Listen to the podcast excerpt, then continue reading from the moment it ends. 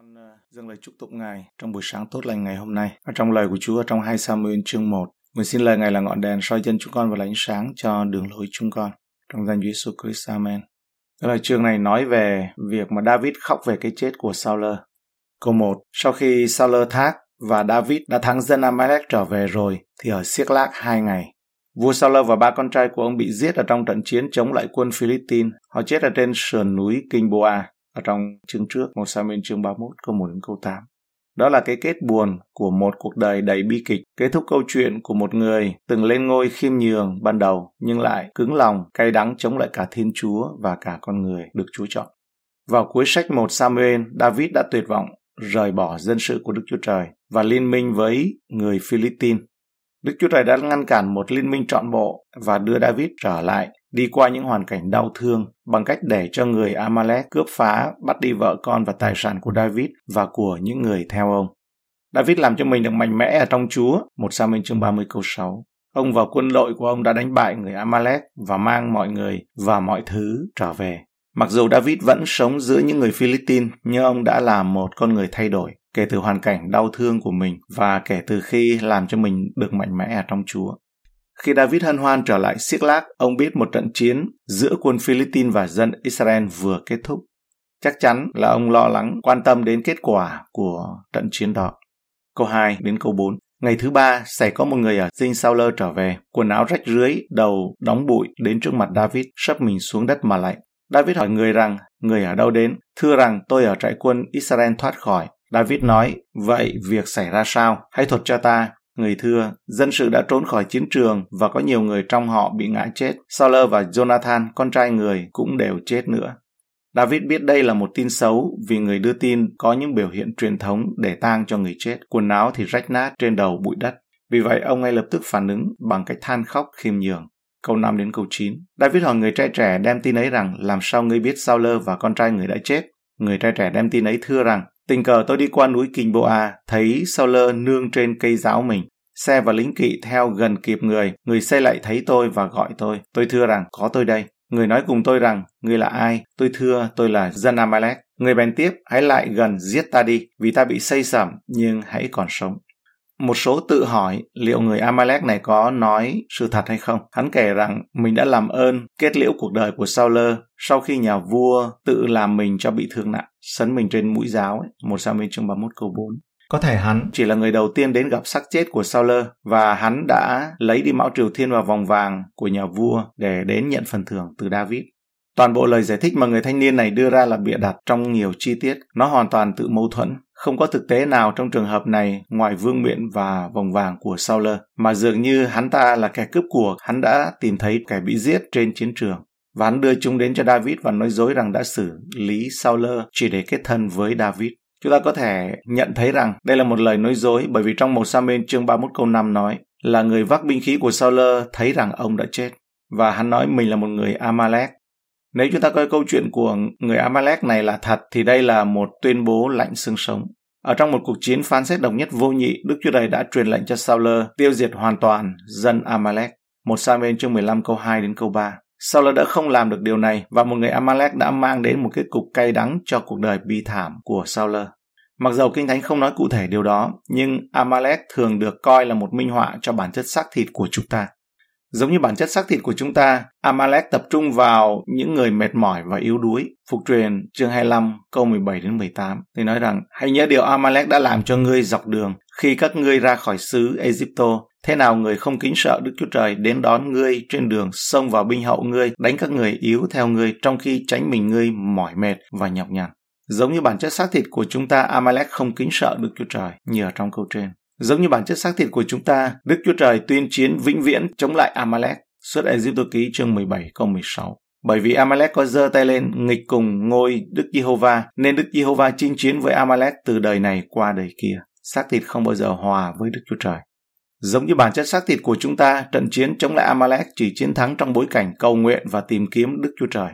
Sau đây Dư Tư ký chương 17 câu 11. Và hễ đương khi môi xe giơ tay lên thì dân Amalek thắng hơn. Nhưng khi người sụi tay xuống, dân Amalek lại thắng hơn. Giống như bản chất xác thịt của chúng ta, Đức Chúa Trời hứa một ngày nào đó sẽ xóa bỏ hoàn toàn sự kỷ niệm Amalek ở dưới trời. Xuất Ai Dư tôi Ký chương 17 câu 14. Đức Giê-hô-va bèn phán cùng môi xe rằng hãy chép điều này trong sách làm kỷ niệm và hãy nói cho Joshua biết rằng ta sẽ bôi sạch kỷ niệm về Amalek trong thiên hạ. Giống như bản chất xác thịt của chúng ta, Joshua chiến thắng quân Amalek, cũng trong suốt Ê Tô Ký chương 17 câu 13. Joshua lấy lưỡi gươm đánh bại Amalek và dân sự người. Giống như bản chất xác thịt của chúng ta, Amalek đã từng là người đầu tiên nhưng một ngày nào đó sẽ là kẻ cuối cùng. Dân số ký chương 24 câu 20. Balaam cũng thấy Amalek bèn nói lời ca mình rằng Amalek đứng đầu các nước nhưng sau cùng người sẽ bị diệt vong. Lời tiên tri về trong nước một nghìn năm bình an khi mà Chúa Giêsu Christ đến trị vì trên đất thì lúc đấy kẻ thù là xác thịt cũng sẽ không còn nữa. Giống như bản chất xác thịt của chúng ta, Amalek liên minh với những kẻ thù khác trong trận chiến chống lại dân sự Đức Chúa Trời. Các quan sát chương 3 câu 13. Vậy Eklon nhóm hiệp xung quanh mình dân Amon và dân Amalek kéo đi đánh Israel và chiếm lấy thành cây trà là. Câu 10. Vậy tôi đến gần và giết người đi, vì tôi biết người bại trận không còn sống được. Đoạn tôi lấy mão triều thiên trên đầu người vào vòng vàng nơi cánh tay người mà đem về đây cho Chúa tôi. Sử dụng hình ảnh này, chúng ta thấy rằng việc Saul không đối phó với Amalek khi Chúa bảo ông thì nó dẫn đến sự hủy diệt bởi một tên Amalek tung đòn chí mạng quật lại Saul. Tương tự như vậy, khi chúng ta không tiếp xúc với xác thịt như Đức Chúa Trời bảo chúng ta làm, chúng ta dung dưỡng nó thì có thể hãy đợi đấy, biết rằng công việc xác thịt sẽ quật trở lại, gây ra một số cú knock out đối với chúng ta. Chúng ta có thể dễ dàng tưởng tượng người Amalek cười thầm khi hắn nói điều này, cho rằng David rất vui mừng vì kẻ thù và đối thủ của David bây giờ đã chết. Giờ đây David có thể tự mình lấy vương miện vào vòng vàng của vua và đội chúng lên. Câu 11 David xé quần áo mình, hết thảy những người đi theo cũng đều làm như vậy. Nhưng phản ứng của David thì đó là thương tiếc Saul. Khi David nghe tin Saul chết, ông thương tiếc. Chúng ta có thể đã mong đợi lễ ăn mừng trước cái chết của kẻ thù và đối thủ lớn và trường kỳ này của David, nhưng mà David lại tỏ ra rất thương tiếc. Bởi vì ghen tương, hận thù, độc ác và vô thần mà Saul đã lấy đi gia đình, nhà cửa, sự nghiệp, sự an toàn và những năm tháng cuộc đời tốt đẹp nhất của David. Và cuối cùng Saul hoàn toàn không ăn năn. Tuy nhiên, David khóc lóc và kiêng ăn khi biết tin Saul qua đời. Sự tương phản này chứng tỏ một cách mạnh mẽ rằng lòng căm thù, sự cay đắng và sự không tha thứ của chúng ta là được lựa chọn chứ không phải là sự áp đặt lên chúng ta. Cũng giống như Saul đã chọn đối xử với David thì David chọn trở nên tốt hơn thay vì cay đắng. Hết thảy những kẻ đi theo David cũng đều làm như vậy. Những người này có lý do riêng để ghét Saul, nhưng họ đã noi gương người lãnh đạo của họ là David và đáp lại sự căm thù và nọc độc của Saul bằng tình yêu thương. Câu 12, cái ấy chúng để ta khóc lóc và nhịn đói cho đến chiều tối, vì Saul, vì Jonathan, con trai người, vì dân sự của Đức Giê-hô-va và vì nhà Israel, bởi chúng đã bị gươm ngã chết. Trước hết, David đau buồn cho Saul, nhưng cũng cho người bạn lớn và thân thiết của ông là Jonathan. Hơn thế nữa, Điều đó là đối với toàn thể dân Chúa, những người đang ở trong một nơi nguy hiểm và tuyệt vọng trước cái chết của nhà vua và sự thất bại bởi người Philippines. David đã nghe tin thay đổi cuộc đời này, ngai vàng của Israel bây giờ đã bị bỏ trống và có vẻ như việc sức giàu lên ngôi vua mà ông nhận được khoảng 20 năm trước giờ có thể được ứng nghiệm với vương miện đội trên đầu. Tuy nhiên, David bày tỏ rất ít suy nghĩ về bản thân. Tâm hồn hào hiệp của ông không màng đến bản thân, đã tuôn ra một dòng nước mắt cao quý nhất mà người từng rơi cho Saul, cho Jonathan và cho dân Chúa. Cho nhà Israel bởi vì họ đã bị ngã bởi gươm đao. Câu 13 David hỏi người trai trẻ đem tin này rằng, người ở đâu đến? Người thưa rằng, tôi là con trai của một người ngoại bang, tức con trai của một người Amalek. Chàng trai trẻ này có lẽ tin rằng David đang chuẩn bị thưởng cho ông ta. Nhưng câu 14, David nói rằng, cớ sao ngươi không sợ giơ tay lên giết kẻ chịu sức giàu của Đức Giê-hô-va? Mặc dầu có nhiều cơ hội để tự vệ một cách hợp pháp, David từ chối tiếp cận việc tiêu diệt Saul. David biết rằng kể từ khi Đức Chúa Trời đặt Saul lên ngôi, thì nhiệm vụ của Đức Chúa Trời là kết thúc triều đại của ông và khốn cho kẻ ra tay tiêu diệt một nhà lãnh đạo do Đức Chúa Trời chỉ định. Câu 16a Huyết ngươi lại đổ trên đầu ngươi, miệng ngươi đã làm chứng về ngươi, vì ngươi đã nói rằng chính tôi đã giết đấng chịu sức giàu của Đức Giê-hô-va. Có nhiều yếu tố có thể bào chữa cho những gì người Amalek đã nói. Saul nổi loạn và cứng lòng chống lại Đức Chúa Trời. Saul liên tục cố gắng giết David. Saul đã gần chết. Saul yêu cầu người Amalek giết ông. Có thể người Amalek chỉ đơn thuần phát hiện ra xác chết của Saul mà thôi. Tuy nhiên, không có lời bào chữa nào trong số này là quan trọng, ngoại trừ việc giết người chính đáng trong chiến tranh, để tự vệ hoặc hành quyết tội phạm hợp pháp.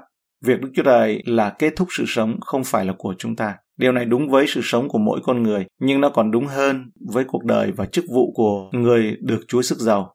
Đức Chúa Trời hoàn toàn có thể đối phó với các tôi tớ của Ngài, ngay cả những người chỉ xưng mình là tôi tớ của Ngài. câu 16b. Đoạn David gọi một người trai trẻ mà nói rằng hãy lại gần sông đánh hắn, người ấy đánh hắn và hắn chết. Điều này làm cho sự đau buồn của David về Sauler là có thật. Ông không bày tỏ sự đau buồn giả tạo và sau đó bí mật tôn vinh người đã giết Sauler. Lời ca thương của David cho Sauler và Jonathan, câu 17 đến 18. Bây giờ David làm bài ai ca này về Sauler và Jonathan, con trai Sauler, mà truyền dạy cho các con trẻ Judah. Đây là bài ai ca về cung chép trong sách kẻ công bình. Nỗi buồn của David rất chân thành và được cảm nhận sâu sắc. Ông đã sáng tác một bài ca thể hiện chiều sâu cảm xúc của mình. Sách kẻ công bình hay là sách Gia Sa. Sách này cũng được đề cập ở trong Joshua chương 10 câu 13. Rõ ràng, nó chứa một bộ sưu tập thơ tiếng Do Thái thời kỳ đầu. Chúng ta không nên nghĩ rằng đây là một cuốn sách bị thiếu của Kinh Thánh. Việc nói rằng nếu Kinh Thánh có đề cập đến một sách cổ nào đó, và nếu sách cổ đó có bất kỳ tài liệu nào liên hệ với các sách trong Kinh Thánh, thì nếu kết luận ngay bản chất đó thực sự là Kinh Thánh và là sách bị thất lạc của Kinh Thánh là một lối suy nghĩ vô căn cứ. Kinh Thánh của chúng ta hoặc là hoàn chỉnh và hoàn toàn được hà hơi soi dẫn bởi Đức Thánh Linh. Câu 19 đến 24, bài ca về cây cung. Ôi Israel, cái danh vọng của ngươi đã thác trên gò ông ngươi, nhân sao các kẻ anh hùng này bị ngã chết, chớ đi tuyên cáo điều đó trong cát, chớ rao truyền sự ấy trong các đường phố Ecalon, e các con gái Philippines vui vẻ và các con gái kẻ không chịu cắt bì mừng rỡ chăng. Hơi núi Kinh Boa, nguyện sương móc và mưa chẳng xa xuống trên ngươi, và chẳng có đồng ruộng xanh sản vật cùng làm của lễ đầu mùa.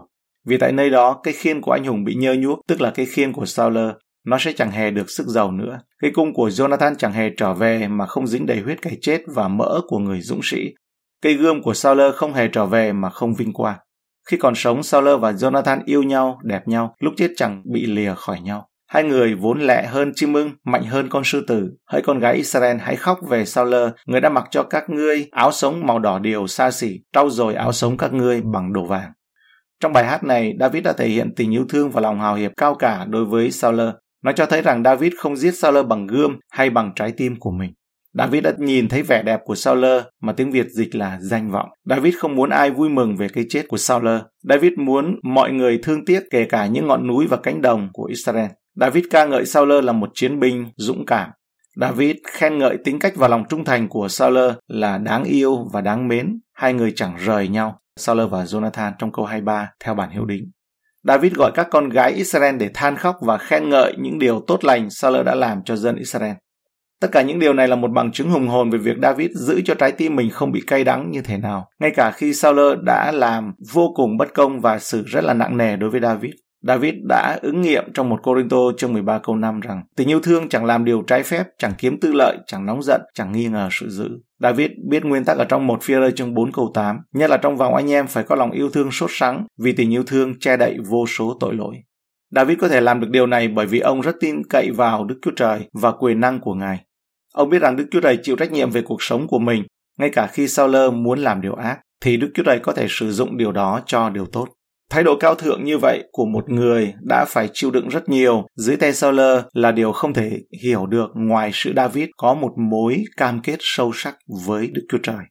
Câu 25. Cớ sao người dũng sĩ ngã giữa cơn trận, nhân sao Jonathan thác trên gò nõng các ngươi. Ở trong câu 25 và 27 là có cái chữ là cớ sao những anh hùng bị ngã xuống cùng giống nhau trong nguyên bản và nghĩa trong tiếng Đức và tiếng Anh là những người anh hùng dũng sĩ đã ngã như thế nào. David không nói điều này, nhưng chúng ta hiểu rằng Sauler đã gục ngã từ rất lâu trước khi điều này xảy ra. Ông đã gục ngã khi cứng lòng chống lại Đức Chúa Trời, chống lại Đức Chúa Trời qua nhà tiên tri và chống lại con người đi theo lòng của Đức Chúa Trời. Cái chết của Sauler trên đồi Kinh Boa là giọt nước tràn ly về kết cục đáng buồn cho sự sa ngã trước đó của ông mà thôi. Câu 26, 27 Hỡi Jonathan, anh tôi, lòng tôi quặn thắt vì anh, anh làm cho tôi khoái dạ, nghĩa bầu bạn của anh, lấy làm quý hơn tình thương người nữ. Cớ sao những anh hùng bị ngã xuống, nhân sao các binh khí họ bị bẻ gãy. Sự thương tiếc của David dành cho Jonathan có ý nghĩa hơn đối với chúng ta. Jonathan là người bạn sâu sắc và là cộng sự của David trong việc phụng sự Đức Chúa Trời. Nghĩa bỏ bạn của anh lấy làm quý hơn tình thương người nữ. Nếu như David tuân theo kế hoạch hôn nhân của Đức Chúa Trời chỉ với một người phụ nữ trung thủy suốt đời, thì ông có thể đã tìm thấy sự viên mãn hơn trong mối quan hệ hôn nhân của mình. Chúng ta nhớ rằng kinh nghiệm về tình yêu của người nữ của chính David không theo ý muốn Đức Chúa Trời. Nhiều cuộc hôn nhân đã ngăn cản ông khỏi lý tưởng của Đức Chúa Trời là một nam một nữ trong mối quan hệ một thịt. Tất nhiên, không có một chút gợi ý nào rằng David và Jonathan đã bày tỏ tình yêu của họ theo cách tình dục. Họ có một tình yêu sâu sắc, tin kính dành cho nhau, nhưng không phải là tình yêu tình dục. thời kỳ hiện đại của chúng ta thường khó tin rằng tình yêu có thể sâu sắc và có thật nếu không có khía cạnh tình dục. Đây là một tình yêu và tình cảm trong sáng. Cảm ơn Chúa đây là trong cái chương này. Một nét đẹp trong tính cách của David đó là đã tôn à, Saul và Jonathan lên. Qua đây chúng ta thấy điều Chúa Giêsu dạy là yêu kẻ thù nghịch, hãy yêu kẻ thù nghịch ngươi, cầu nguyện cho kẻ bắt bớ ngươi. Và chúng ta có thể tìm thấy điều đó trong cựu ước. Chúng ta cầu nguyện. Cảm ơn Ngài cho những lời này ở trong bài học buổi sáng ngày hôm nay. Xin cho chúng con không lấy nghe làm đủ mà tự lừa dối mình. Cho chúng con được học và nghe và làm theo lời Chúa. Cảm tạ Ngài.